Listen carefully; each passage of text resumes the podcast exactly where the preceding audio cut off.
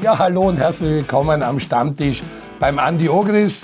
Wir sitzen wieder mal beieinander und du hast heute jemanden eingeladen, der ähnlich gelagert wie du ein Kultstürmer war. Roman Wallner. Servus Roman. Schön, dass du bei uns bist. Aktuell Trainer bei SAK in der Regionalliga Salzburg West. Weiß man nicht so genau, wenn man einiges hören, wie das im Westen abgeht. Da ist nicht so klar wie im Osten, wo es eine Regionalliga Ost gibt. Du kommst zurück aus Graz, hast dir äh, Sturm Graz gegen Austria angeschaut. Also wir haben einiges zu besprechen. Roman, fang mit dir an. Ich habe auf Lola 1 ein Interview gelesen. Du hörst im Sommer auf, willst einen Schlussstrich ziehen, hast deine erste Station als Trainer hinter dir. SAK ist deine erste Station. Und äh, nach drei Jahren willst du dich verändern, machst aktuell die UEFA Pro Lizenz, das heißt, du bist mitten im Kurs drinnen. Irgendwann nächstes Jahr im Herbst soll das endgültig abgeschlossen werden, wenn alles gut läuft. Äh, nimm uns ein bisschen mit, äh, was du aktuell machst und warum du diesen Schlussstrich ziehst. Erstens muss ich ein bisschen korrigieren. Der Kurs sollte im November, Dezember fertig sein. Dieses Jahr noch, 23. Genau, ja. Okay. Der Kurs Gut, hat ja. begonnen voriges Jahr im Februar Ah, okay. Ja. und dauert in Summe ja, so um die zwei Jahre. Okay. Das heißt, du möchtest heuer noch unter dem Weihnachtstisch den UEFA Pro Lizenzschein haben. Das wäre das schönste Weihnachtsgeschenk, ja. Super. Zu meiner aktuellen Situation ist so, wie du erwähnt hast, dass ich seit drei Jahren beim SAK bin. Die Situation ist so vorausgegangen, dass ich eben im, im Sommer davor zum Fußballspielen aufgehört habe. Dann habe ich auch eine gewisse Phase gehabt, wo ich nicht hundertprozentig gewusst habe, was möchte ich eigentlich nachher machen. Und ich nicht die Möglichkeit gehabt habe, dass ich jetzt in einem großen Verein drin bin, wo du dann vielleicht eine gewisse Arbeit kriegst, deine Erfahrungen sammeln kannst.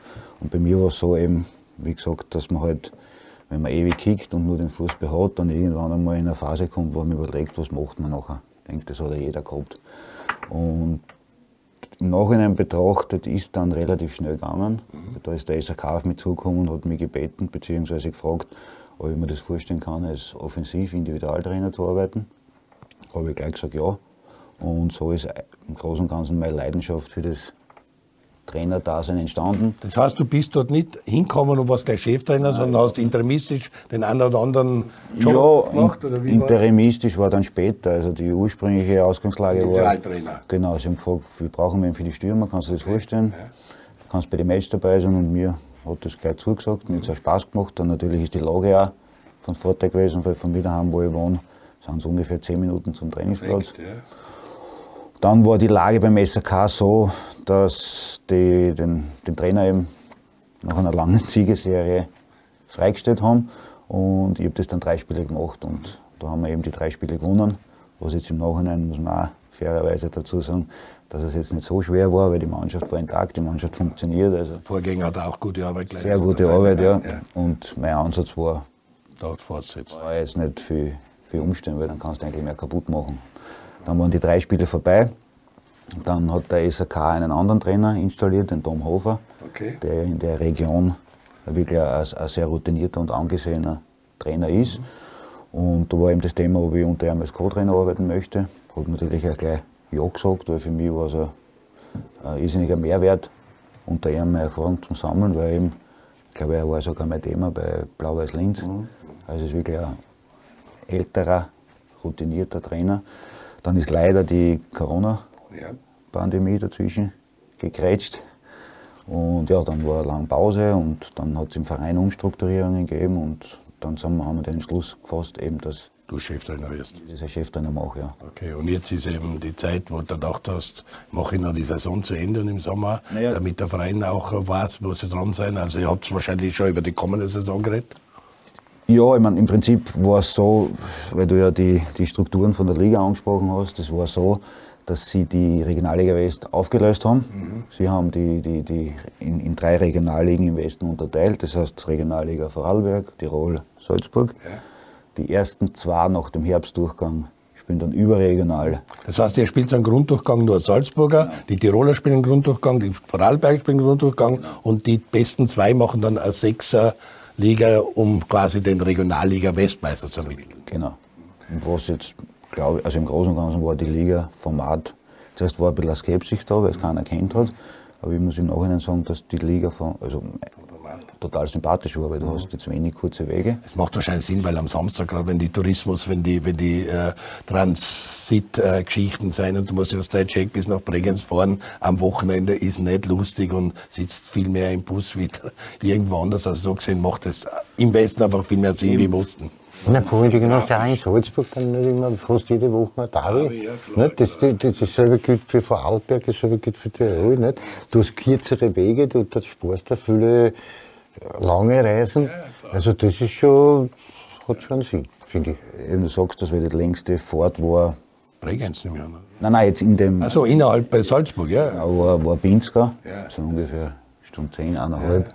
Das ist natürlich für die Spieler schon angenehm, weil du darfst nicht vergessen, die sind ja. Nicht Profis, sondern die sind ja nebenher immer Job. Genau, und meiner Meinung nach ist ja dein Hauptziel, wenn du die Möglichkeit hast, in der Regionalliga West zu kommen, dass du irgendwann einmal aufsteigst. Mhm. Aber jeder kennt die Lage in Gesamtösterreich. Es will im Endeffekt keiner aufsteigen. Du bist aber im Grunddurchgang dann äh, eher unten reingerutscht. Äh, wenn wir so sagen, 10 Siege, 12 Niederlagen, da habt ihr 22, also 10 Siege, sage ich, 10 ungeschlagene Spiele, 5 Siege, 5 Unentschieden, 12 Niederlagen. Seid dann unten drinnen gewesen, das heißt, du hast dich nicht qualifiziert für die Regionalliga besten zwei und nicht fürs obere Playoff. Da gibt es dann oberes Playoff und unteres Playoff. Und aktuell spielt es um die goldene Ananas oder was, was ist das untere Playoff? Absteigen kennt es nicht als SRK, oder? Und aufsteigen kennt es auch nicht mehr.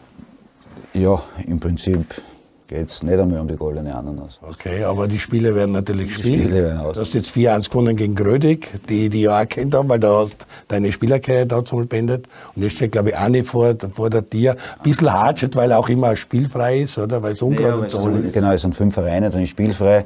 Ich meine, jetzt dadurch, es geht in dem voraus, dass die, äh, die, die, der Vertrag für die Liga ist ja ausgelaufen. Mhm. Und der ÖFB hat gesagt, okay, ihr müsst euch bis zu dem Datum einigen. Ja. Wenn ihr euch nicht einigt, äh, Bundesländer, dann kommt die West wieder. Mhm. Es war klar, dass sich die drei Bundesländer nicht einigen. Und der ÖFB hat gesagt, dann passt, machen die Westliga wieder. Mhm. Gut, dann ist das nächste Thematik, wie teilt man das auf, wie macht man es mit Aufstieg, Abstieg. Jetzt haben sie es so gelesen in Salzburg, dass zwölf Vereine sind, also zwei sind noch raufgekommen, zwölf Vereine. Die ersten zwei sind weg, also die sind in der... Jetzt schon Regionalliga, genau. wie sie heißt. Und dann bleiben zehn Vereine über. Und von den zehn Vereine wird ins obere und ins untere Playoff unterteilt. Mhm. Die oberen fünf spielen sie zwei von den restlichen drei Plätzen aus. Mhm. Bei den unteren fünf geht es um gar nichts. Und den letzten Aufstiegsplatz kriegt der Verein alle Liga drunter. Okay, okay. Haben wir wieder ein Format, wo du zwei Semester Mathematik brauchst. Nein, es ist wirklich. Da hätte Einstein Probleme. Äh, wirklich, aber wir haben, wir haben ja gesehen, dass oben in der, in der höchsten Spielklasse, das ja für Fans und so richtig interessant ist, wo wir jetzt nur mehr Schlagerspiele im Meisterrunde haben, äh, Dramen unten in der Quali-Runde, das für die Trainer nicht lustig ist, aber für die Beobachter schon, schon sehr interessant ist. Äh, in der dritten Liga, Regionalliga ist das schwierig, aber ich verstehe, dass es nicht einfach ist, da jetzt wieder in diese drei Bundesländer zu kommen, dann wieder zurück in die Westliga. Wie schaffe ich das, dass ich die faire Formate zu bringen? Das sieht ja bis nach unten. Ja, genau, das sieht ja. Du hättest rein theoretisch dir vielleicht ein bisschen länger Gedanken machen können, hättest jetzt sagen können, okay, passt, der Erste von der unteren Playoff spielt dann vielleicht Relegation gegen den, der Erste ist, die Liga drunter, wie auch immer. Also ich glaube, dass da sehr, sehr viele Möglichkeiten. Aber sie haben keine Einigkeit gehabt. Und das ist, wir haben ja suchen gerade wieder einen ÖFB-Präsidenten. Auch da ja. haben wir fünf gegen fünf schon gehabt, wie wir den letzten Präsidenten gesucht haben. Also es ist schwierig, wenn. Es ist ja auch, wenn du das jetzt runtergehst, das ist ja der Liga drunter, noch die Salzburger Liga, ja. der Meister, der steigt dann quasi, überspringt der Liga und kommt in die Regionalliga. Mhm. Jetzt ist ja für den Verein ja auch nicht gerade, wir müssen ja überlegen, mache ich es, mache ich es nicht. Wenn der es nicht macht, bleibt wieder Platz über. Also. So, bist dann wirklich budgetär das ist dann nicht ganz schlüssig, oder? Ne? Wenn du jetzt, der überspringt wirklich eine komplette Liga. Ne? Ja. Der spielt dann vielleicht gegen Schwarz-Weiß Bregenz. Hohenems hat dann wirklich eine andere Saison mit ja. richtig weiten Reisen. Ja, jetzt ist die Überlegung als Verein, sind andere, ne? ja, jetzt Überlegung als Verein, bleibst mit der Mannschaft gleich, ja. investierst, hast trotzdem das Risiko, dass du absteigst, dann hast du auch, darfst du auch nicht vergessen, die Fahrtkosten ja, durch den Benzin, ich keine Ahnung wie viel, ja, das kostet sicher ins, ins vierstelligen Bereich ja, meistens schaffst du das in einem Tag, aber. Aber es ist alles andere wie optimal. Aber das sind halt die geografischen Gegebenheiten im Westen. Da musst du lieber Nadelberg drüber. Jetzt, wo der Tunnel dann gesperrt ist, da musst du oben drüber fahren auch noch. Also, das macht sicher einige Probleme. Aber da wirst du uns noch ein bisschen was erzählen. Jetzt will ich mal zu dir kommen. Warum hast du den Roman Wallen eingeladen? Zum einen, weil es interessant ist, weil er gerade die UEFA Pro Lizenz macht, aber weil er halt wirklich ein Kultspieler in Österreich war und jetzt gerade in die erste Trainerstation sicher viel zu sagen hat und weil er für dich ein interessanter Typ ist. Ja, weil der Roman halt schon ein bisschen was zum Erzählen hat aus seiner Karriere vor allen Dingen, aber auch jetzt eine Trainerausbildung gerade gemacht, also er ist auch in dem Pro-Lizenzkurs, was für mich natürlich Hauptgrund war, ihn einzuladen. Erstens einmal mag ich ihn sehr gerne, das brauchen wir nicht reden. Aber er ist auf jeden Fall mit Rapid Vergangenheit und Sturm Vergangenheit. Naja, und, und da haben wir jetzt, ja, Lask nicht, nicht Salzburg, Ken Kahn, der bei den ersten fünf in der Tabelle Spieler war. Sensationell, also wirklich. Ich meine, sein schönster Verein war die Violetten ja, dann am Ende des Tages, ist ja wurscht. Aber das kann er natürlich nicht sagen, das verstehe ich. Oh ja. Aber, aber es ist halt auch so, dass man ja ein Cup-Finale vor der Tür haben mit Sturmbeteiligung und mit Rapid-Beteiligung und von beiden kann er was erzählen. Und deswegen freue ich mich, dass er heute gekommen ist und dass er sich die Zeit genommen hat, uns dort am Stammtisch zu besuchen. Und Kultstürmer brauchen wir nicht reden, weil der hat seine, seine Spuren überall hinterlassen, der Roman. Also er war ein großartiger Stürmer und hat, hat seine Tore geschossen. Und hat natürlich auch abseits des Platzes immer wiederum für Furore gesorgt. Ähnlich wie du. Ähnlich wie, genau. Roman, fangen wir da an. Äh, die fünf Topvereine in der Tabelle, du warst bei allen fünf. Der Andi sagt die Austria, aber was sag du einmal? Äh, wenn du jetzt einen von den fünf rausnehmen musst, wo warst du am liebsten, wo warst du am besten, wo fühlst du dich am meisten hingezogen? Kann man das eigentlich sagen? Kannst du das sagen? Ich denke, das schwer zum sagen ist, weil da, wo die Wurzeln gehabt hast in Graz, ist das das Ding schon? Ich tue mir schwer, weil ich von, von, vom Typ her einer bin, der gern in die Ferne schaut. Ich, bin, ich, ich komme gerne in der Welt um und um, ich lerne gerne neue Menschen kennen. Im Prinzip fühle ich mich dort daheim, wo ich mich wohlfühle. Mhm. Jetzt auf Sportliche bezogen ist meistens so, dass man sagen muss, dort wo sportlich gut rennt, das fühlst du natürlich auch wohl. Weil im Endeffekt geht es ja darum. Titel holen. Genau, dass der Karriere ja. weiterkommt. Ich muss sagen, egal ob es jetzt war Sturm Jugend, Rapid, Austria, im Prinzip hat es mir eigentlich bei jedem Verein sehr gut gefallen. Es hat natürlich alles seine Vor- und Nachteile gehabt. Bei manchen war es schwieriger, bei anderen war es einfacher, aber so vom, vom Rundherum, von den Leuten her, von der Mannschaft her, ja, gibt es jetzt keinen kein Verein, wo ich sagen geht, das ist halt, nein, das taugt mir nicht. Natürlich sportlich ist halt dann mühsam, wenn es nicht so rennt, aber jetzt vom Privaten, vom Rundherum kann jetzt eigentlich gar keinen favorisieren. Dann, was der Andi angesprochen hat, wir haben äh, Sturm gegen Rapid. Ähm, Samstag, am Sonntag in Klagenfurt vor der Brust. Äh, sicher ein Topspiel, weil ausverkauft, beide Fanlager gieren nach einem Titel und äh, richtig super. Äh, Gibt es da Präferenzen? Bist du eher Sturm oder Rapid oder ist auch da äh, eine objektive Beobachterrolle oder wie geht es da da? Durchwegs objektiv. Ich glaube, dass sich jeder auf das Match freut. Weil beide, beide Vereine haben ein gutes Fanlager. Ich glaube, dass in Klagenfurt auch ein schönes Stadion ist. Natürlich haben sie eine kleine Problematik mit den Zufahrten. Was Autofreier Tag am Wörthersee, aber das werden sie alles hinkriegen.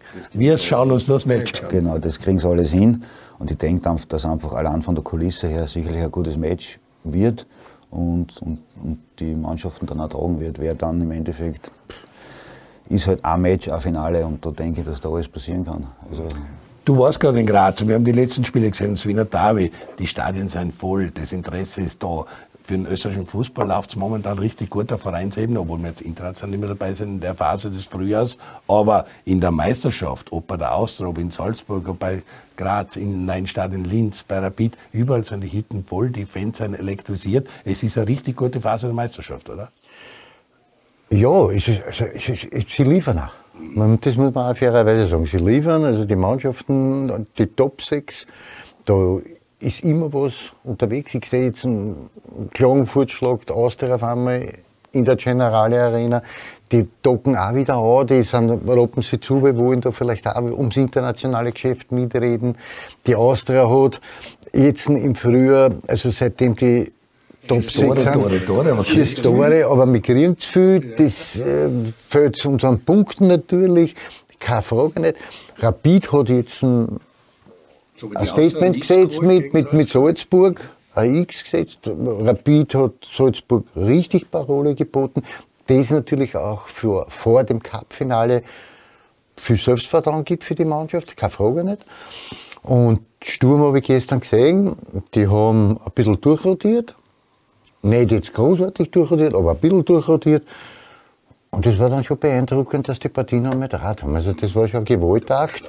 Es waren viele kleine äh, komische Entscheidungen dabei, Schiedsrichterentscheidungen, die man natürlich immer wieder hinterfragen kann. Ich meine, der Christian Ilz hat es dann gestern eher gesagt, dass dieses Hand vom Affengruber schwer zum Sehen war. Schwer zum Sehen, war die Schulter, war das Oberarm, keine Frage. Äh, dann Wobei, wobei, wenn der gestern... Im Megafall von, von, von, von Fischer äh, habe ich auch schon da hat man auch schon Schiedsrichter gesehen, die das pfiffen haben. Also es waren viele Kleinigkeiten und dann waren kuriose Sachen dabei. Nicht? Also das 1-1 vom Manni Zakaria war natürlich. Der Handel und die Abwehr aufspringen. Die, die alle in die Höhe springen und der Rode, eigentlich, der war nicht scharf. Der hat ihm unten unter der Mauer durchgerollt.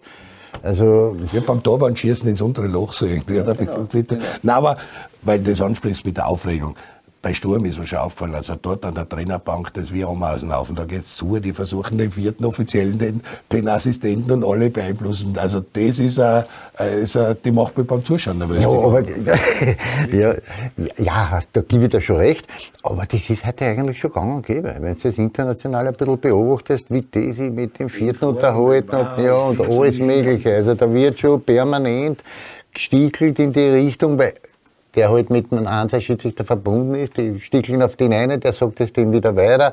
Da geht es ununterbrochen. Jetzt gestern eh wieder, weiß ich nicht, irgendwann auf der Bank bei Sturm hat, hat die Gelbe gekriegt. Ja, ich meine, was das gehört halt zum Geschäft dazu, glaube ich halt. Und man sollte halt alles ausnutzen, was geht. Es geht um, da geht es um viel. Und deswegen ist das, diese Kritik natürlich. Christian Ilz hat gestern noch im Match gesagt, dass er das mental extrem fordert, diese vielen Fehlentscheidungen. Nicht? Wenn ich jetzt, aber ich, ich sage halt immer so, was der über die Saison ja. passiert sich das immer. Das ist ja so, der Roman wird das selber sagen wie ich, weil du bist irgendwann einmal, hast einen Vorteil, weil du dann einen Meter kriegst, dann hast du wieder den Nachteil, weil du keinen kriegst für die, so wie zum Beispiel die Austria im Davi, da war für mich klarer Elfmeter, wo der Truif in, in, in Fischer Manfred umhaut die Austria in Salzburg, das 3 3 ist halt jetzt wiederum gestern, ja genau, so Capaldo, nicht? dann haben wir jetzt gestern diese Situation mit Affengruber, da gibt es ein Hint für uns. Auf der anderen Seite haben wir einen Klick gehabt, dass er nicht den Elfmeter gibt, wo der Fischer halt in die Mega umhat. Also, ja. es parisiert sie am am Ende des Tages. Das ist ein Thema, also mit den Schiedsrichtern und die werden natürlich verunsichert und mit WADA, das ist eigentlich das Thema, das man immer... Aber das mit dem WADA, das muss ich schon jetzt noch nicht, das muss ja auch loswerden, weil da frage ich mich manchmal wirklich aus, was sind Grund, die in den Kammern drinnen sitzen. Weil da kommen Entscheidungen, die sind nicht nachvollziehbar.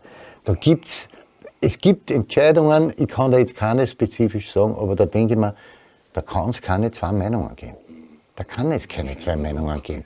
Aber anscheinend sitzen sie dort drinnen und haben 15 Kameras und 15 Blickwinkel und dann werden sie selber verunsichert dort. Ja.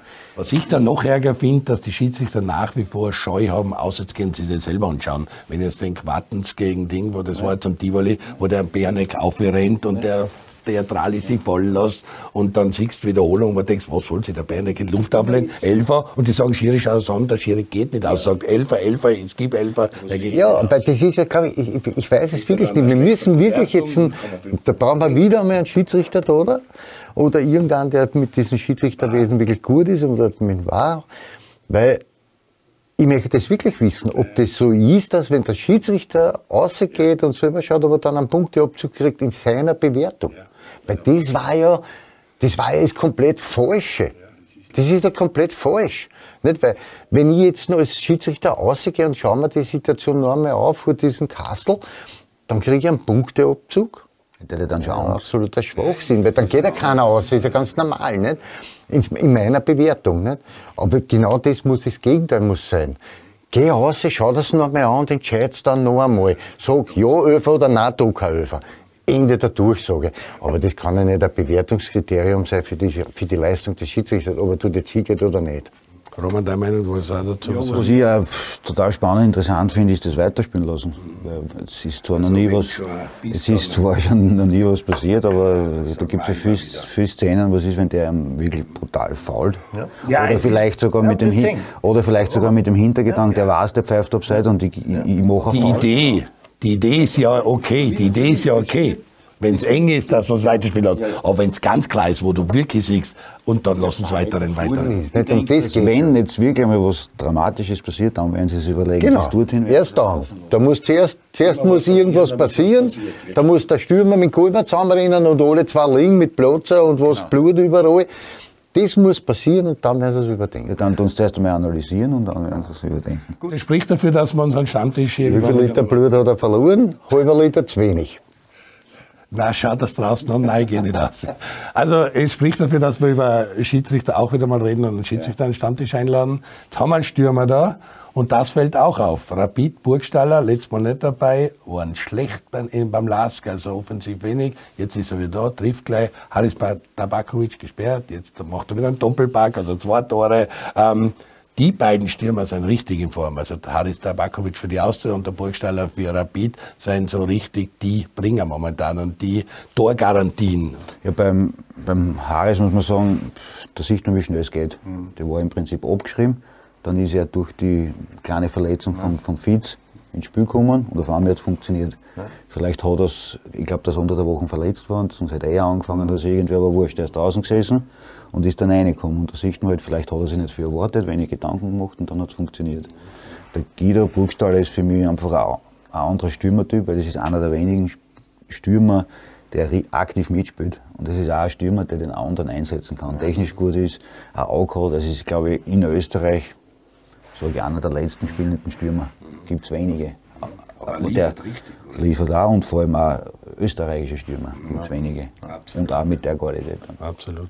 Harris hast du auch richtig gut gesehen. Gestern ist er wieder da, der Alte, nach seiner Sperre von dem Anspiel ja. und der Ding. Ja, nein, der hackelt für die Mannschaft extrem viel und, und hat halt dort, wo er es zum Sein hat die Wahrheit ist, wir können jetzt ein Pingelig sein. Wir fangen, da fangen jetzt am Ranzen auf hohem Niveau. Nicht? Bei 2-1 für uns äh, hat er die Chance aufs 3-1, die er fast machen muss aus der Chance muss er ein normales Goal machen. Wenn du da das 3-1 machst, ist der Sack vielleicht zu. Nicht? Und dann kommt aber der Doppelschlag. Aber trotzdem, er ist, er ist extrem gut unterwegs. Er macht so viele Meter für die Mannschaft. Er hackelt mit in der Defensive und ist immer wieder unangenehm. Und du darfst ihm halt in keiner Situation aus den Augen verlieren, weil er halt aus einer halberten Chance ein Goal machen kann. Und das zeichnet ihm halt aus. Guido Buchstaller, genau dasselbe. Also, von seiner Bewegung her, wie er die Tiefe sucht, wie er die Räume, Ballbehauptung, Ball abdecken.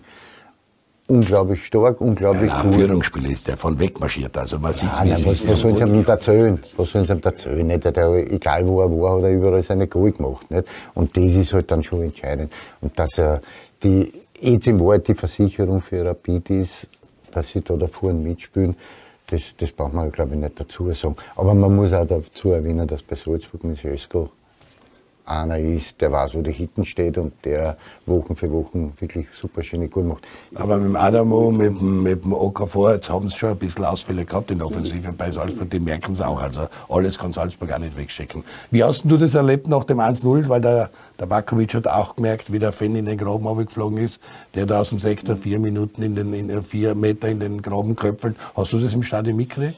Äh, ich habe nur mitgekriegt, dass äh, äh der, der, der Harris sofort nach dem Jubel dann Zeit hat und, und äh, Schockstarre war und, und also ich, hab, ich weiß jetzt nur, dass dem Fan an und für sich wieder gut gehen soll. Also es ist den Umständen entsprechend angepasst, passt, kein Problem nicht.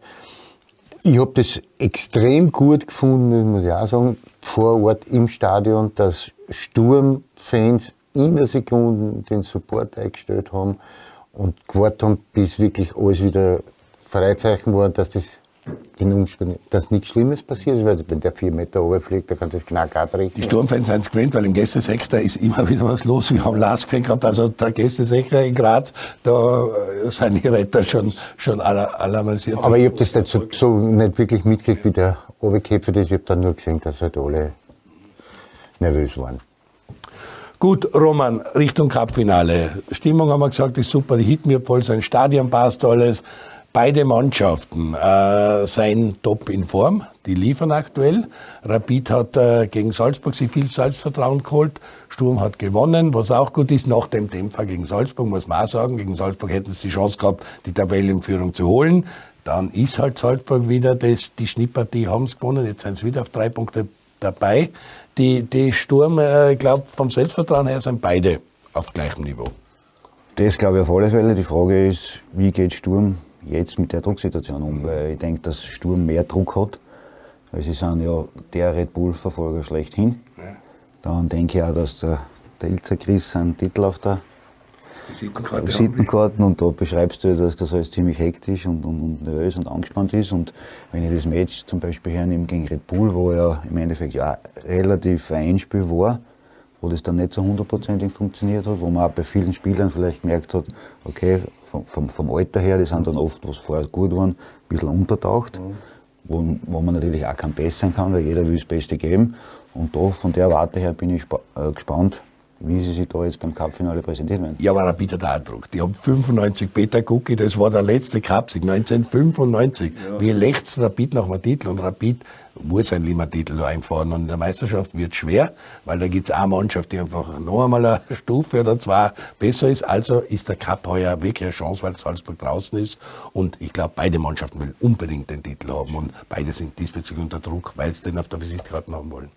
Aber ich bin bei dir ich denke, dass Sturm vielleicht den Druck ein bisschen mehr hat.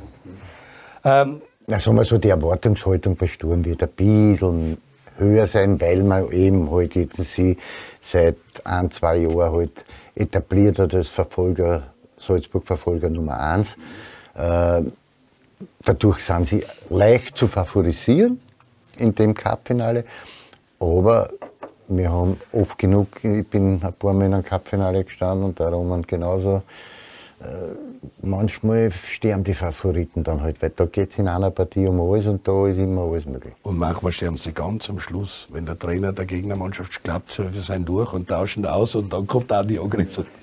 Ich kann mich an ein Happelstadion Cup-Finale erinnern gegen die, Austria, äh, gegen die Rapid, wo die Austria dann das noch drehen. In der 92. Ja, ja. Der 92. Also es wird ein richtig cooles... Weißt das mit linkem Fuß? Es wird ein cooles Endspiel. Hast du Cup-Endspiele gehabt? Kannst du dich an ein legendäres Cup-Spiel erinnern? Ich weiß, dass ich im Cup-Finale war, ja. aber sind jetzt nicht so groß hängen geblieben. Ich so oft, dass ich nicht gespielt habe. Okay. Das heißt, du hast den Häfen nicht in den gehabt? Ja, nachher dann schon. Ja, aber, aber jetzt nicht so der ganz große bleibende Moment deiner Karriere gewesen. Wenn du mich jetzt schnell fragst, nein. Ja. Na, aber über deine Karriere werden wir natürlich jetzt auch einmal nochmal von als 17-jähriger Bur von Graz nach Rapid und da wirst du uns ein bisschen mitnehmen. Äh, du wirst auch den äh, ein oder anderen Kommentar noch zum Roman Wallner abgeben. Wir machen eine kurze Pause, bleibt dran, weil Roman Wallner hat noch viel Spannendes am Stammtisch beim Andi Ogris zu erzählen. Ja, hallo und herzlich willkommen zurück am Stammtisch beim Andi Ogris. Heute mit noch SAK-Trainer Roman Wallner. Du wirst im Sommer den SAK verlassen. Wenn man deine Karrierestation anschaut als Spieler, eine ewig lange Liste bei den Top 5 Vereinen in Österreich, im Ausland, ob auf der Insel, ob in Deutschland, ob in Griechenland, du hast richtig, richtig lange Latten. Als Trainer hast du jetzt eine Station, den SAK. Bin gespannt, was da noch dazu kommt. Da kannst du es vielleicht noch mitnehmen. Andi Ogres kommt aus Graz, hat sich äh, Sturm gegen Austria angeschaut. Wir haben schon einiges besprochen, was die Situation in der Meisterrunde und vor dem Cup betrifft. Du bist auch von Graz nach Wien gekommen, dazu mal als sehr junger Bursche. Du wurdest äh, in Europacup eingeschmissen bei Sturm, hast eine riesen äh, Ausgangslage gehabt, warst ein Megatalent und äh, Stur äh, Rapid ist auf die aufmerksam geworden und sehr jungen Jahren zu Rapid kommen. Wie war das dazu mal? Äh, nimm uns einmal mit, wie du quasi deine Karriere gestartet hast. Boah, wenn ich ganz vorne anfangen, glaube ich, klassisch. Ab dem Zeitpunkt, wo man laufen kann, war der Ball da. Und dann bin ich im Prinzip die ganze Sturmjugend durchgelaufen, plus Jugendnationalteams, Auswahlen. Gute Trainer gehabt? Ja, also ich glaube, dass man das als Kind nicht so wahrnimmt. Okay. Das war bis zu meinem zwölften Lebensjahr war eben mein Vater mein Trainer. War auch nicht immer so angenehm. Streng. streng. Naja, wenn ein anderer Erzieher und Trainer. Ja, es ist halt, natürlich für die Gruppen ist halt nicht einfach. Wenn jetzt einen anderen Fehler macht, war halt ich schuld. Das war das Einfachste. Du ist dann immer der, der am meisten abkriegt. Ja, aber wurscht. Da war lang er und dann kommst du halt langsam in den Erwachsenenbereich und dann waren halt ziemlich viele Trainer, weil du bist einmal, weiß nicht, es hat gegeben, Bezirksauswahl, Stadtauswahl, steirische Auswahl, Jugendnationalteam, da hast du 100.000 Trainer. Und dann mit 17, ich glaube, dass der Harry Weber auf mich aufmerksam okay. worden ist. Und mit 17 bin ich dann nach Rapid, also zu Rapid Wien gegangen. Vorher ist halt beim Schülerliga ist mir noch passiert, dass, ich das, dass mir jemand das Knie durchtreten hat. Okay. Und Richtig äh, Totalschaden, oder? Echt? Komplett, ja.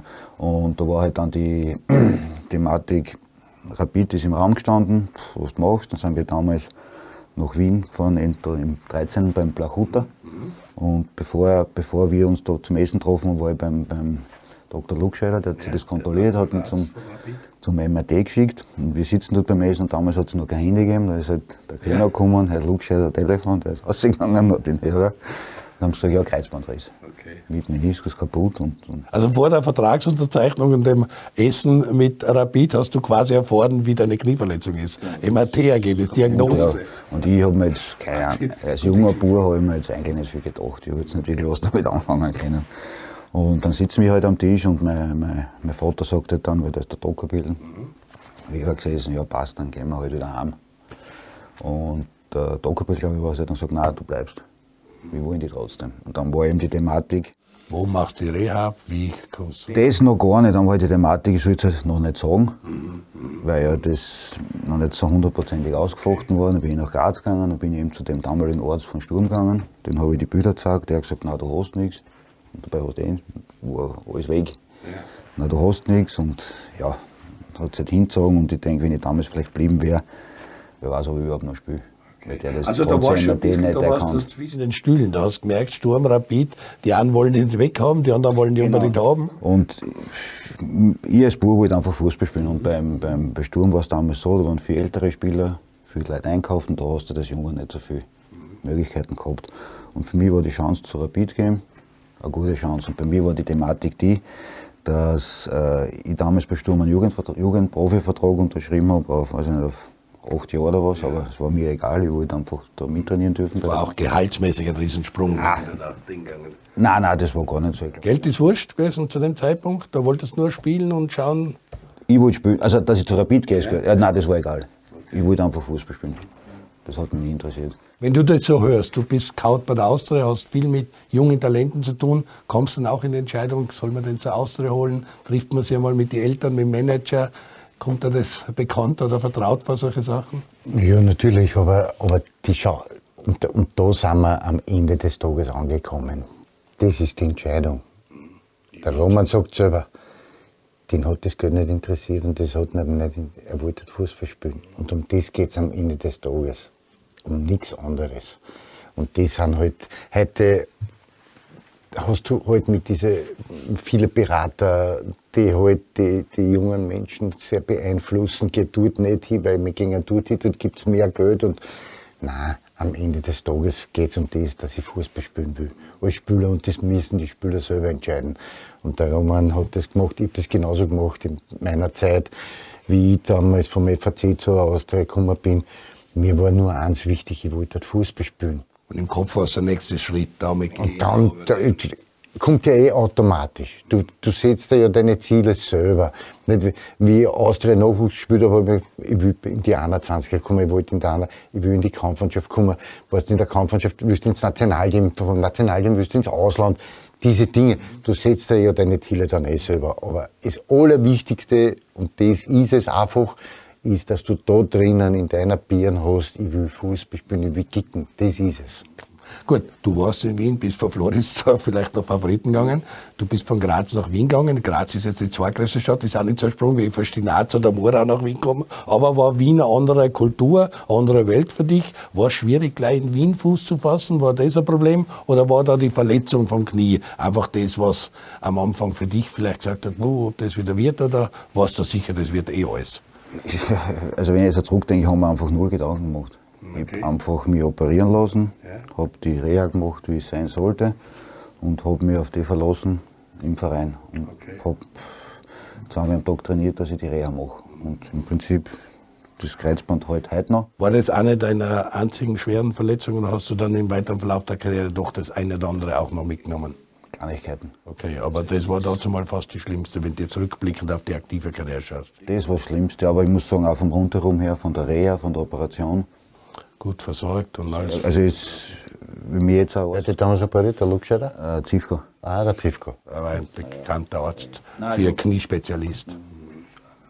top versorgt. Und ich glaube, dass mir vielleicht als, als, als, als junger Spieler wirklich zugutekommen ist, dass ich mir einfach null Gedanken gemacht habe. Ich bin hingegangen, habe trainiert, und ich wusste, irgendwann wird es wieder. Diese Leichtigkeit des Seins natürlich. Ja, aber da siehst du, wie knapp es zusammenliegt. Da siehst du, ich mein, da siehst du jetzt, ich mein, der Roman hat äh, eine super Karriere hingelegt, nicht? aber wie knapp liegt das zusammen? Nicht? Der verhandelt mit Rapid, wird dann dort operiert und fährt aber mit den MRT-Bildern nach Graz und die sagen, du hast gar nichts. Naja, ich habe ja, da, da, da bin ich hingegangen zum Arzt. Wenn das nicht passiert war, und der bleibt in, in Graz, gibt es keine Behandlung, Knorpe hin und damit Karriereende. Aus, ne? weil ich war ja dort und mir ja weh. Also ich habe Schmerzen gehabt und die haben dann eine Spritzen reingegeben. Betäubt halt und spürst was. Und hat er gesagt, ich soll mir umhupfen. Und, nach sechs Minuten hat es dann eh wieder weh. Dann. Nein, nein, arg. Das ist halt, ja schwierig. Nein, Von dem her bin ich froh, dass das dann zustande gekommen ist, weil du weißt ja wirklich nicht, was passiert. Es hätte natürlich sein können, dass du weiterspielst, das, dann, das weißt du nie, aber von dem Ja. war ich gut versorgt. Sehr gut. Und dann ist es losgegangen. Du hast bei Rapid dann dementsprechend auch Fuß gefasst. Das Ausland ist aufmerksam geworden auf dich. Du bist dann, glaube ich, Hannover war die erste Auslandsstation. Also das ist dann für dich immer mit der Leichtigkeit, mit dem, ich will spielen, ich mache den nächsten Schritt, so wie es der Andi gesagt hat, bis hin zum Nationalteam, Ausland, hast alles erreicht. Pff, Ja, alles ist relativ. Ich meine, was ich, das habe ich schon öfters gesagt, was ich nicht geschafft habe, war, dass ich mich im Ausland durchsetze. Das ist Fakt. Ich habe mich, keine Ahnung wieso, aber ich habe mich einfach in Österreich leichter dann. Vielleicht auch dadurch, dass du am Anfang mit einer Unbekümmertheit die aufspielst und hast einen gewissen Namen, eine gewisse Sicherheit, wenn du zurückkommst, da tust du vielleicht leichter. Und im Ausland war es halt dann so, du brauchst halt wirklich auch jemanden in Wahrheit, der auf dich baut. Weil Du bist halt von einem ab, abhängig, das ist der Trainer. Und der muss dir einfach vertrauen und dir halt die richtigen Möglichkeiten geben, dass es funktioniert. Und das ist einfach eine Grundvoraussetzung, die was ich in vielen Stationen nicht gehabt habe.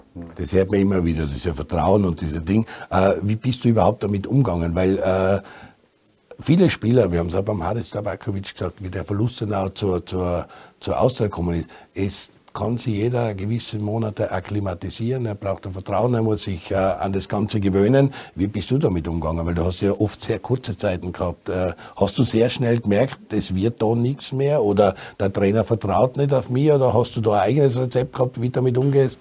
Ja, einerseits war ich glaube ich lästig, Okay. weil ich unbedingt spielen wollte. Und dann kommst halt bei mir Das was. heißt im Training immer auffällig. Du wolltest immer zeigen, du willst. Wie auch immer, oder einige haben gefragt oder was ist. Und ja, im Endeffekt war besser gewesen, ruhig trainieren und auf die Chance warten und es einfach akzeptieren. Okay. Und über kurz oder lang, wenn du was investierst, tust, wirst du dann irgendwann einmal. Naja, das kannst du als Junge nicht. Das kannst du in keiner Situation als Fußballer, ehrlich, oder? Aber Wenn du, wenn ein Kicker bist, willst du ja spielen. Du willst ja rausrennen, du willst ja unter die ersten Elfer sein. Das ist ja so. Wir hätten 70 Prozent vom Geld wegnehmen können. Wenn sie gesagt hätten, du spielst, dann hätte- war ich einverstanden gewesen. Okay, okay, okay. Äh, Und dann hast du halt, was du sagst, dann geht es halt eine Zeit lang nicht so gut und du merkst, der Trainer will dich nicht, du probierst im Ausland und im Endeffekt ist es so als Spieler, wenn oft das kann ich so sagen, wenn du nicht spielst, bist du ein toter Spieler. Du bist weg und dann bist du halt bei den Vereinen, du merkst, es läuft nicht so, du merkst, wie der redet mit dir, wie der tut, auch kein Vertrauen und du spielst das ja auch, ob du das spielst oder nicht. Du brauchst ja Glück, dass du reinrutscht und dann musst du deine Entscheidung treffen.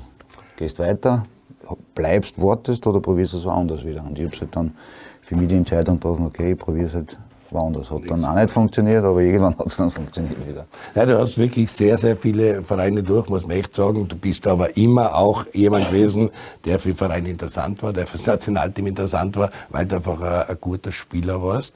Äh, hast du aber natürlich auch in diesen Phasen abseits vom Platz auch das eine oder andere mitkriegt und die Medien hauen sich natürlich gleich auf Themen. Wie bist du mit solchen Sachen angegangen? Ist das alles von dir abgeperlt oder hat er das zum Teil auch geschaut, weil er dachte, jetzt muss ich mir wieder mit die Sachen denken an Hannover in der Straßen vom Ströder oder so. Das hat ja das ein oder andere Thema immer wieder gegeben, wo du auch denkst, nein, jetzt muss ich mich schon wieder für das oder jenes rechtfertigen. Boah, In der Zeit selber auf die Vereine bezogen, muss ich ganz ehrlich sagen, hat sich nicht viel ins Positive oder ins Negative. Weil es ist ja eine Außenkombination, Kommunikation, es gibt ja interne Kommunikation. Da kriegst du eine Strafe und damit hat sich das erledigt. Also es hat jetzt keine Auswirkungen gehabt, ob du jetzt spielst oder nicht. Für dein Selbstvertrauen und für deinen Werdegang?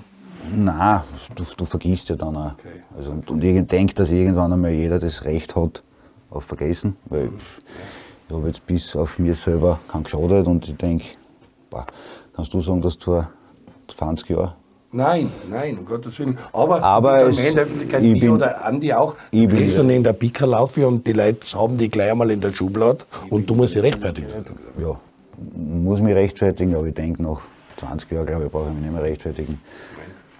Da habe ich nicht, nicht notwendig, weil ein anderer, ein anderer Mensch bin ich nicht, aber du bist erwachsen, du bist in einer anderen Rolle. Ja, du bringst halt den Geruch nicht an.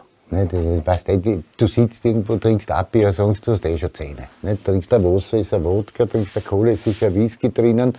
Das ist leichter gehabt. Der Roman ist schon eher mit Social Media aufgewachsen. Da kommen gleich Handys und schauen. Und Nein, das war auch jetzt nicht so, nicht so schlimm, aber extrem, aber die Medien sind auch kommen. Im Endeffekt. In Deutschland dann nochmal eine Nummer ärger wie in Österreich. Dazu Im Endeffekt ist es so, dass einfach, wenn man schaut, vielleicht bei den Kommentaren oder bei den Leuten, es wieder einfach dann hinterrückst, weil du den Menschen dann einfach schlecht machen kannst. Fertig. Äh, da hast du dann natürlich auch gemerkt, wie Trainer damit umgehen wenn so ein Spieler in die Kritik oder in die Schlagzeilen geratet. Geht es da heute als Trainer so, wo du manchmal denkst, das ist einer wie früher war, oder gibt es diese Art der Spieler gar nicht mehr, oder wie gehst du als Trainer damit um? Spieler von der Art, ich meine, das Thema, was jeder hat, ich meine, du kennst es als Spieler, als Trainer, wenn du das nicht spielst, wenn er Austausch wird, dass er irgendwo hin hat, so wie Dreh schimpft. Emotionen zeigen. Emotionen, aber ja, ich sehe das entspannt, es gibt natürlich Grenzen, was jetzt gruppendynamisch nicht so angenehm ist, dann muss das ihm sagen. Ich glaube aber auch, dass er ein Gefühl dafür hat, warum er das tut. Er tut das jetzt nicht, weil er mich nicht mag oder er sagt, der Trottel, der schimpft mich persönlich nicht, sondern er ist einfach mit der Situation unzufrieden. Weil er auch spielen will und drinnen Der will einfach will spielen, der meinte jetzt ja, gar nicht ja. mich oder tut was gegen mich. Das hast du ja auch gut beschrieben, dass die auch so gegangen ist. Also das kannst du nachvollziehen. Ich war auch mal in der Situation. Es gibt halt dann gewisse Grenzen und die, oft ist dann so, du redest mit ihm normal und erklärst das ihm, er versteht sich und entschuldigt sich dann. Dann passt es eh wieder. Also es ist jetzt, ich glaube, dass du für viele Situationen einfach eine andere Sicht der Dinge hast, genau. dass du jetzt das gar nicht bewertest oder was, glaube ich, ein Fehler ist, dass du was persönlich nimmst. Ich glaube, du als Trainer, ich, ich habe jetzt nicht kennen. bewerten das einfach Du nimmst das nicht persönlich genommen. Nicht, Hast du irgendwas persönlich genommen? Nein, gar nicht. Nein, es gibt nicht. schon ich habe einen Spieler gehabt, den habe ich nicht spielen lassen, draus sitzen lassen, weil er halt schlecht trainiert hat, wurde mir das erklärt. Dann habe ich einen eingetauscht, hat einmal Siegestor gemacht, ich brauche dir nicht sagen, was er mir ausgeteilt hat. Ich habe ihm nach dem Match gesagt, sag ich, du kannst mir hundertmal ausgeteilt. Wenn du mir jedes Mal das Goal machst und dann schon nicht drin ist, ist mir das wurscht. Und da haben halt viele Leute, ich glaube auch vielleicht in gewissen Situationen ein Autoritätsproblem, weil er denkt dadurch, dass er das macht, ist jetzt meine Autorität untergraben. Mhm. Nein, er hat ja nicht die gemeint. Ja. Er war einfach Frust in der Situation. Fertig. Ja. Und jetzt, wo du in der UEFA Pro-Lizenz bist und doch immer mehr eintauchst in das Trainergeschäft, äh, dich dabei sichtlich wohlfühlst, sonst würde es ja nicht in, de, in den Weg gehen. Äh, hat sich da auch viel verändert? Ist es anders? Siehst du heute die Dinge ganz anders wie dazu mal als Spieler? Es hat sich von dem her sehr viel verändert, weil du ja immer quasi an der Front bist. Du solltest zu 90 Prozent immer funktionieren, du bist immer mit dem Kopf da.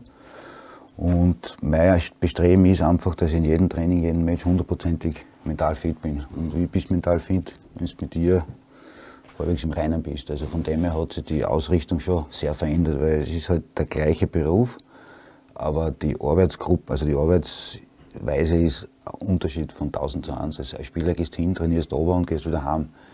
Ich muss halt immer munter sein, wach sein, schauen, analysieren, Sachen äh, werten, deuten und da ein Gefühl haben für Situationen. Also es ist, ist, total was anderes. Aber mir macht es, muss ich ganz ehrlich sagen, irrsinnig viel Spaß, weil ich bin jetzt, sagen wir mal so, zum ersten Mal in meinem Leben in einer Situation, wo ich frei entscheiden kann. Mhm. Wo ich kreativ, Chef, Chef natürlich hast du wen dir, ja. Ich bin frei, ich kann kreativ handeln, ich kann meine eigene Entscheidung treffen mit allen Konsequenzen. Das habe ich als Spieler im Prinzip ja zu 80% nie gehabt. Ja, als Spieler ist halt die Situation, als Spieler bist du nur für dich selber verantwortlich. Ja. Und als Trainer bist du aber für 20 oder 25 verantwortlich. Ja, du musst auch ein Teamplayer sein, weil du einfach in einer Mannschaft drinnen bist. Aber grundsätzlich bin ich als Spieler zuerst einmal nur für mich verantwortlich. Ich muss meine 100% raushauen und das aus. Ende. Ich brauche nicht schauen, ob der Roman seine 100 hat oder ob du deine 100 aushast, das brauche ich nicht schauen. Ich muss einmal schauen, dass ich raushaue. Und wenn ich das mache, aber als Trainer bin ich dann für 25 verantwortlich die müssen funktionieren. Und du musst den richtigen Zugang für jeden, aber jeder, jeder Charakter ist anders. Die Spieler sind halt anders. Der eine ist so, den anderen musst streicheln, den anderen musst in den Arsch treten, das ist so. Roman, wenn wir jetzt von der Austria reden und äh, Andi Ogris, wir kennen das ja und wir sprechen so öfter heute Trainerstäbe, das ist ja eine richtige Mannschaft. Du hast vom Individualtrainer über den Analysten, über einen Tormann-Trainer, über einen Stürmertrainer und und und, eine richtig große Mannschaft. Wir reden jetzt vom SAK dritte, vierte Liga, äh, kein Profifußball in dem Sinn. Bist du allein oder wie groß ist dein Staff? Wie viele Trainer hast du um die Nummer, mit denen du beraten kannst, du aber die letzte Entscheidung triffst? Eins vorweg, ich denke, wenn man so zurückblickt, das, was vom, vom, vom, im Profifußball ist, das geht ja in den Amateurbereich über. Ja. Das heißt, die stellen sich halt auch schon richtig gut auf. Genau. Und wie ich angefangen habe, hat es gegeben, bei Sturm. Trainer. Trainer, äh, Co-Trainer, ja. Dormann-Trainer und halt ein Athletiktrainer, der ist halt. Physio, irgendwas. Zwei Masseure. So. Ja, so, ja, ja, hat es gegeben. Und jetzt bei mir also ist so, dass ich habe einen Dormann-Trainer, zwei Co-Trainer. Okay. Das sind ihr vier, das seid so der, der innere Kern des Staffs. Plus äh, ein Physio-Team, das sich in einem Radl abwechselt, ausgemacht ist, also zweimal plus Match, mhm. dass die da sind.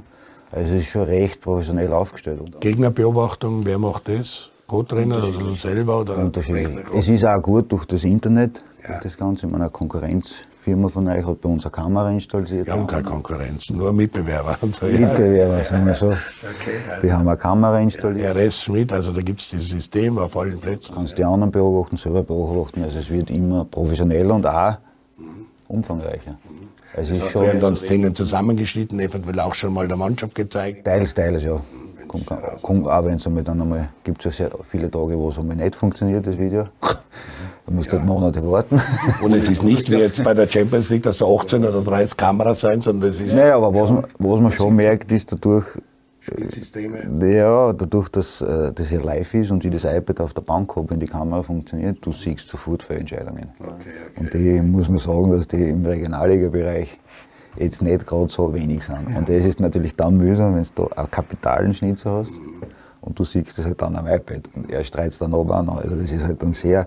Da musst du dich unter Kontrolle haben. Also da kannst du nicht den Wart, kannst du nicht in, in Meidling im ersten Stock anrufen, schaut einmal nach. Da muss man sich richtig unter Kontrolle haben, weil sie, oben ist vielleicht anders und du sagst, das gleicht sich irgendwie aus, aber wenn ich jetzt die Regionalliga hernehme, sind viele Vereine ziemlich gleich. Und das ist ja am Ende des Tages geht es darum, wie ist die Tagesverfassung, wie sind die Leute drauf und wie treffen sie einzelne Entscheidungen. Und dann spielt halt natürlich auch Schiedsrichterrolle. Wenn alles so eng beieinander ist und er macht noch voll und kriegst es da, da fangst du nie mehr. Und es geht in beide Richtungen. Von dem her. Auch das sind Sachen, die du jetzt lernst und wo du als Cheftrainer auch versuchst, äh, deine, deine, deine Lehren draus zu ziehen und wie geht damit um und wie, genau. wie sage ich es ihm und was geht noch und was geht nicht mehr und so. Ja, ja. Es hat nicht immer habe ich mich dann nicht unter Kontrolle, weil es dann wirklich aufregt. Das ärgert mich, ja. Weil das ist ja offensichtlich, aber er kann ja auch nichts dafür, er tut ja auch sein Bestes. Also, aber ja. Gut, SAK wird dem Ende zugehen. Du hast nächstes Spiel in Nanif, haben wir gesagt. Dann wird dieser Bewerb abgeschlossen sein. Im Sommer weißt du schon, wo die Reise hingeht. Hast du Ziele? Was möchtest du machen? Oder bist du für alles offen? Punkt eins bin ich für alles offen. Punkt zwei, ein Ziel ist für mich, dass es wirklich wie der nächste Schritt anfühlt. Mhm. Und ich habe es auch bei den Interviews gesagt, es gibt, mir macht es irrsinnig Spaß, Spaß beim SAK, mit der Mannschaft zum Arbeiten. Und der einzige Grund ist einfach der, ganz simpel, dass ich mich einfach neu orientieren möchte. Und ist es wurscht, ob das jetzt in Wien, im Burgenland, in der Steiermark deiner Heimat oder wieder in Salzburg ist? Oder hast du da regional zumindest irgendwelche Präferenzen? Ich denke, im Fußball ist es nicht so gut, wenn du warst nur, ein Wandervogel und bleibst nur, ein Wandervogel. nur regional denkst. Also im Endeffekt ist es ja schwierig zu voraussagen, wo treibst du hin. Also ich bin für vieles offen. Ich es sollte, also ich möchte halt gerne den nächsten Schritt machen. Welche Richtung, wohin, das kann ich jetzt nicht so hundertprozentig voraussagen, weil du ja bei solchen Sachen natürlich auch vom ja. klickabhängig bist und an Tür öffnen. Und du bist in der richtigen Moment, an der richtigen Zeit. du genau bist Passagier. Ja, und ich konzentriere mich auf das, was ich selbst in der Hand habe. Das ist eben der Kurs, dass ich den fertig mache, plus die letzten Spiele beim SAK, dass das anständig zu Ende geht.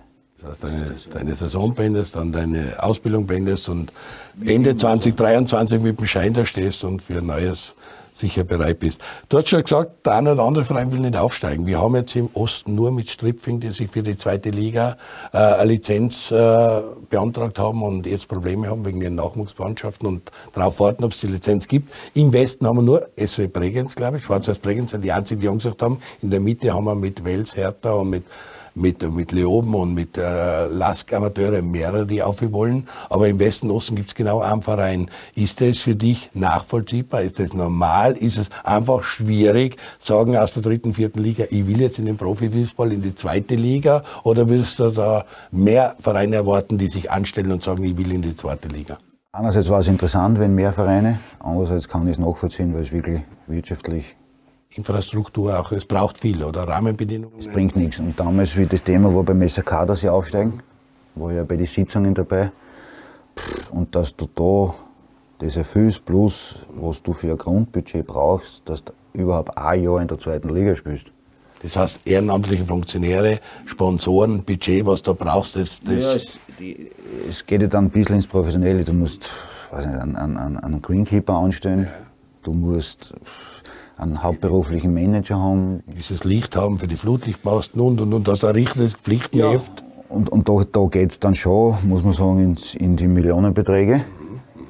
Und du bist aber nur ein Jahr in der Liga, das heißt, du musst das jedes Jahr aufstehen. Und das ist schwierig für Vereine. Das verstehe ich oft, dass sie bleiben im Regionalen, weil du hast die kurzen Spiele, also die kurzen Wege, ein paar Davis, hast deine 500, 600 Zuschauer, hast die Kantine, weiß nicht, nimmst am Tag vielleicht sagen wir 5.000, 6.000 Euro ein, wie auch immer, hat er viel mehr davon. Ja. Weil im Endeffekt, zweite Liga ist ja, sollte ja eine Zwischenstation sein. Um ganz oben anzugehen, klar. Und viele Vereine, denke ich, ohne denen nahe zu treten, sind ja im Prinzip gehobene Regionalliga-Vereine. Von den Strukturen. Aber es braucht ebenfalls einen längerfristigen Plan, dass du für vier, fünf, sechs, sieben Jahren planst, wie können wir das schaffen, wie können wir uns weiterentwickeln, wie können wir eventuell eine Tribüne dazu bauen oder uns die, die, die Rahmenbedingungen verbessern. Wir werden Herbert Gager da haben von äh, Elektra, der jetzt nicht die Lizenz gesagt hat, die sind zwar in der Regionalliga Ost, soll uns der auch einmal erklären, wie das, geht das überhaupt in der Rackstraße und und und. Also es ist schon diese Schnittstelle zwischen Amateurfußball und Profifußball und wie die Vereine da kämpfen, wirtschaftlich auch, das ist ein hochspannendes Thema und da gehen auch viele Spieler und Vereine verloren wahrscheinlich. Ja, und es ist auch rundherum ein Politikum, weil unser Stadion ist mitten in der Stadt, du schaust direkt auf die Festung, das ist aus dem Unter, ist die teuerste Gegend. Gegenüber vom Stadion hat die, die Kirchen das ja. Grundstück vermietet, teuer, äh, teuer verpachtet und da wohnen ja gut betuchte Leute und es ist ja dann das nicht so einfach, das zu koordinieren. Parkplatz und so. Ja, eben. Und das ist ja die Wohnqualität wieder für die darunter. Nein, wir, ich habe es in Lustenau gesehen, große Probleme da mit Flutlicht und so. Es gibt immer wieder und auch jetzt beim Sportclub, glaube ich, dann brauchst du internationale Größen fürs Spielfeld. Da bist du auf einmal auf der Postgasse draußen und jetzt haben wir ein Sportclubstadion ohne Dach und wenn es vergrößern willst, geht's nicht, weil du um und um eigentlich anstehst und so. Das sind große Probleme. Nächste Liga wäre die zweite Liga. Da geht's auch hochspannend her. Keiner will absteigen, logischerweise, da sein, seine Young Violet um die große Sorgen hat, aber unten rotzt es immer mehr zusammen. Jetzt verliert die Admire Nerven, hat den Rolf Landal weggeschickt und äh, mit dem Tommy Wright jemand installiert, einen sehr jungen, 28-jährigen Trainer, der die jetzt oben halten soll. Also da haben viele Vereine Angst, dass sie aus der zweiten Liga auskippen. Und oben haben wir drei Vereine, die einen Punkt getrennt mit Horn, mit St. Pölten und mit dem GRK, die auf wollen, Lizenzen gesagt haben. Wie siehst du da die Situation? Absteigen und aufsteigen? Ich finde heuer vielleicht ist es auch nur persönliche Wahrnehmung, total spannend. Mhm. Du hast vorhin die Vereine, du hast GRK, einen Traditionsverein, und wir haben ja vorher gerade mhm. aufregt geredet, was man jetzt von vornherein nicht so erwartet hätte. Mhm. hätte. Aber die haben sich kontinuierlich ja. steigert, dann kommen die Zuschauer langsam. Also das wird richtig, richtig spannend. Also da ist halt dann im Endeffekt eine Nervengeschichte. Ja.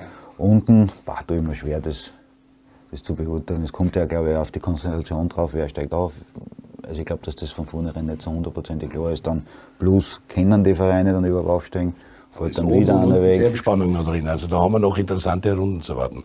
Ganz oben weil wir es auch wieder angesprochen, wird am Ende des Tages Salzburg wieder die Nase vorn haben oder könnten es heuer echt stolpern mit die X, die es da gemacht haben, daheim gegen die Austria, jetzt wieder bei Rapid oder so. Die Überzeugung wie die letzten Jahre, dass sie einfach durchmarschieren. Andererseits auf hohem Niveau. Ich glaube, die haben jetzt für die letzten 100 Spiele drei verloren, also auf die Art. Also, äh, traust du Salzburg zu, traust heuer wirklich einmal zu, dass ein anderer Verein die, die Meisterschale hochstemmt? Also Normalfall wäre Salzburg, aber wenn man die Saison betrachtet, plus die Punkteteilung, denke ich, dass es schon sehr, sehr spannend ist, weil Salzburg hat zwar das Finale gegen Sturm gewonnen, aber du kannst da, ja, siehst man jetzt mit dem Unentschieden, kannst dann da im Großen und Ganzen auch die Meisterschaft verlieren, weil du viele Punkte liegen lässt und Sturm gewinnt natürlich dann solche Spiele. Ist die Frage, wen hat dann das Spiel mehr gebracht? Salzburg, weil sie das eine Match gewonnen haben und dann vielleicht locker reinigen, wie auch immer, wie kann man es unterstellen. Oder Sturm, sie haben verloren und denken, okay, jetzt erst recht, jetzt gebe ich Gas. Also das, das, ist interessant. Ja. Ich glaube auch, dass das heuer der Kreis noch nicht gegessen ist. Und da der Lask schnuppert auch noch ein bisschen mit. Ist das vielleicht der lachende Dritte? Gibt es für dich eine neue Konstellation seit den letzten Spielen? Oder? Nein, glaube ich nicht. Also ich glaube, dass sie die zwei da vorne das ausmachen werden. Ich glaube, Salzburg ist trotzdem noch immer zu favorisieren. Aber was halt augenscheinlich ist, ist, dass Sturm in der Lauerposition ist. Also sie dürfen sich keine großen Touch mehr leisten, weil dann ist, glaube ich, Sturm da. Ähm, und was du sagst, es wird auch nicht unspannend sein, wie Sturm am Sonntag abschneidet, weil wenn du Cupsieger wirst mit der Euphorie, als wenn du eine Enttäuschung erlebst, weil du im Elferschießen verlierst ja. und den Titel siehst wie die Rapidler feiern, vielleicht den anknackst, kann das auch noch irgendwas? Natürlich, also das, das kann, wenn sie den Cupsieg holen, dann kann das noch eine zweite Luft geben, das kann noch mehr ein Tempo machen, weil sie jetzt sagen, ja, dann gehen wir jetzt wollen wir Salzburg auch noch einmal kitzeln. Viel spannender für mich ist im Moment eigentlich, äh, weil sich da, da wirklich ein Zweikampf herauskristallisiert. Darunter ist es halt dann mit, mit Lask und Rapid und, und, und Austria und Klagenfurt um die internationalen Plätze. Das wird trotzdem spannend. Aber viel, viel spannender ist eigentlich das untere Playoff. Das muss man wirklich sagen, weil da Woche für Woche irgendein anderer im, im, im mörderischen Abstiegsgefahr ist. Nicht? Ich glaube trotzdem, wir haben, wir haben mit Christian Heinle ja da sitzen gehabt, der hat uns erklärt, dass es für ihn kein Thema sein wird, dass Ried runtergeht, aber im Moment schaut es nicht wirklich gut aus für die. Die andere Seite ist aber wiederum, gewinnt zweimal Partien bis aus dem Wasser. Also schon Aber spannend. ja fast auf Gegner einstellen, weil jede Woche irgendwo ein Trainer in dieser Quali-Runde, weil da wirklich ans Eingemachte geht. Und die Trainer die, die Funktionäre sind noch mehr unter Druck als eigentlich die Trainer, weil die müssen auf jede Situation müssen sie reagieren.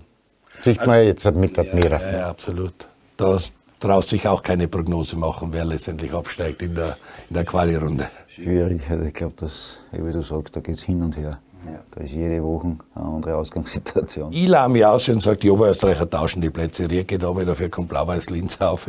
Das, äh, das wäre eine Option, die ich so jetzt ein bisschen habe. Aber ey, du kannst wirklich zum Teil würfeln, weil das so eng ist und, und wie gesagt, auch keiner einen Lauf hat und eine Form hat. Da denkst du, uh, jetzt sind sie stark und nächstes Mal äh, liefern sie zu Hause wieder gar nicht. Aber du wirst es natürlich verfolgen, weil da sind viele Vereine dabei, die dich auch interessieren können. Wir wünschen dir, dass die zweite Liga vielleicht die nächste Station ist in deiner Trainerkarriere und du dann ganz oben kommst. Wir werden ebenfalls verfolgen, wie es bei dir weitergeht. Andi, danke dir, dass du den Roman Wallner an den Stammtisch geholt hast. Wir freuen uns auf einen Cupsieg. Hast du einen Cupsieger? Wer wird's?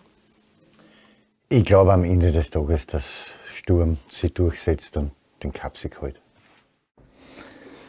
Denke ich auch. Das heißt zweimal Tipp auf Sturm. Das werden wir auflösen am nächsten Stammtisch.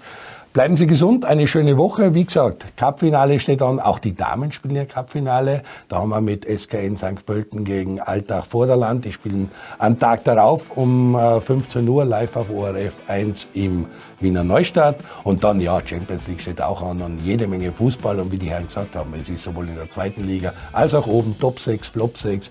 Hochinteressante Spiele. Bleiben Sie dran, schauen Sie rein bei 01. Alles Gute, bis zum nächsten Mal.